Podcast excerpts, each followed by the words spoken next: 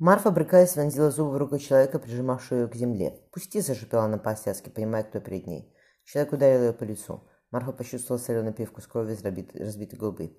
«Не трогай ее!» – раздался властный голос. Из-за спин нападавших выступил Тебахтой. Темные глаза смерили с головы до ног. «Я знал, что ты девушка», – спокойно сказал он. «Нож!» – один из охотников показал на кинжал в руке Марфы. «И золото!» – другой глядел на крест, висевший на шее. «Нож заберите, крест оставьте. Ты приказал Тебахтой Марфе, и за мной. Мой муж!» Она не двигалась с места. «Он мертв, мне меткие воины». Марфа рванулась с Пети. Перехватив ее, вождь быстро обмотал веревкой запястье девушки. «Будешь моей женой». «Никогда!» – выплюнула Марфа. «Я подожду». Ты бахнул улыбнулся. «Я видел вас ночью. Если ты понесла от него, я буду лежать с тобой, пока ты не родишь. Если нет, то пройдет новая луна, и я заберу тебя в чум. Мне нужны сильные сыновья». Она хотела последний раз обернуться, чтобы увидеть Петю, но вождь толкнул ее вперед. Марфа пошла по тропинке, спотыкаясь о корни деревьев, что-то яростно шепча.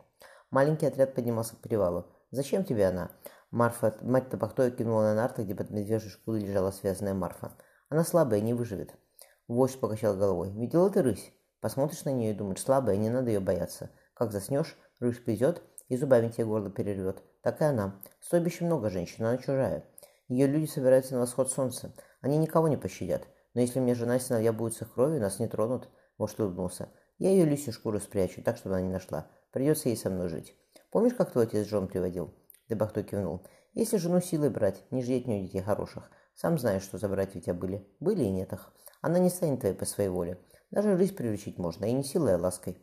Возьми ее к себе в чум. Если крови придет, пусть очистится, я ее заберу. А если понесла она?» Брезгливо сплюнув, старуха поджала губы. «Придется долго кормить ее. Работать она будет. Рыбачить, готовить, шить. Ради это я ее возьму себе. А ребенок?» Мать из-под посмотрела на сына. «Можно, как в старые времена?» «Нельзя», — отрезал Дебахтой. Они уходили на юг. Зима оказалась тяжелой, падла стала, звери, стада зверя было мало. Шестилетний мальчик следовал за отцом по еле заметной в снегу тропке. Впереди поскрипли нарты, слышались голоса, сфрахнули олени. Сзади стояла тишина. Обернувшись, мальчик увидел торопящуюся в их сторону мать. За ее спиной он разглядел темное пятно, до него донесся слабый детский плач. Мать молча впряглась в нары. Тебахтой помнил крик новорожденной сестры, брошенной на снегу. Мать пожала сгорбленными плечами. Не она первая. Я сказал нет, и больше об этом не говори. Достав из мешка, из мешка подмороженную ленину, он отрезал кусок.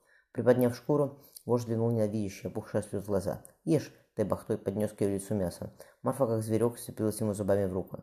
Вы, выронив оленину на нарты, он покачал головой. «Сама ко мне придешь!» Девушка замотала головой. «Отдай мой нож!» «Отдам большое стойбище», — пообещал он. «Ты сбежишь, придется тебя искать. Я найду, но нам надо торопиться. Из стойбища бежать некуда». Марфа представила себе, как прирежет на горло Тебахтой отцовским кинжалом. Сразу стало спокойно, девушка задремала под легкое шуршание нарт по снегу.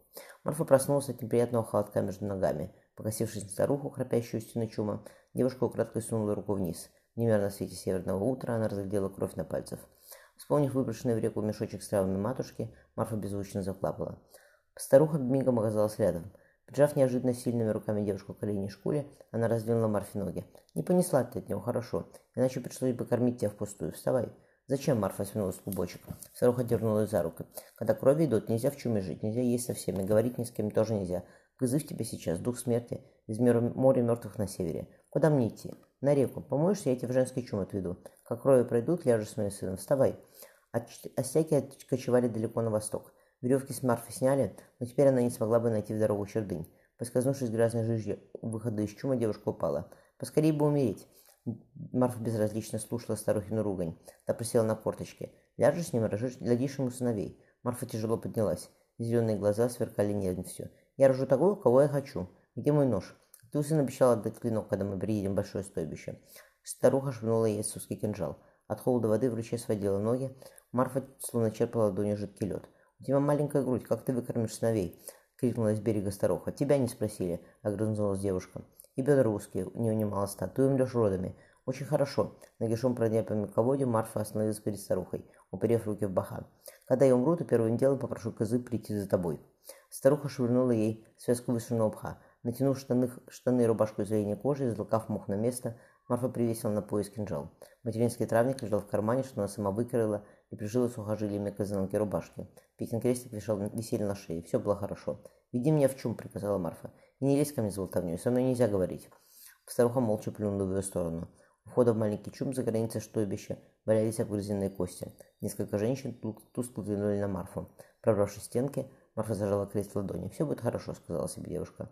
«Я сбегу отсюда, когда пойму, где стойбище». Она велела себе отдохнуть.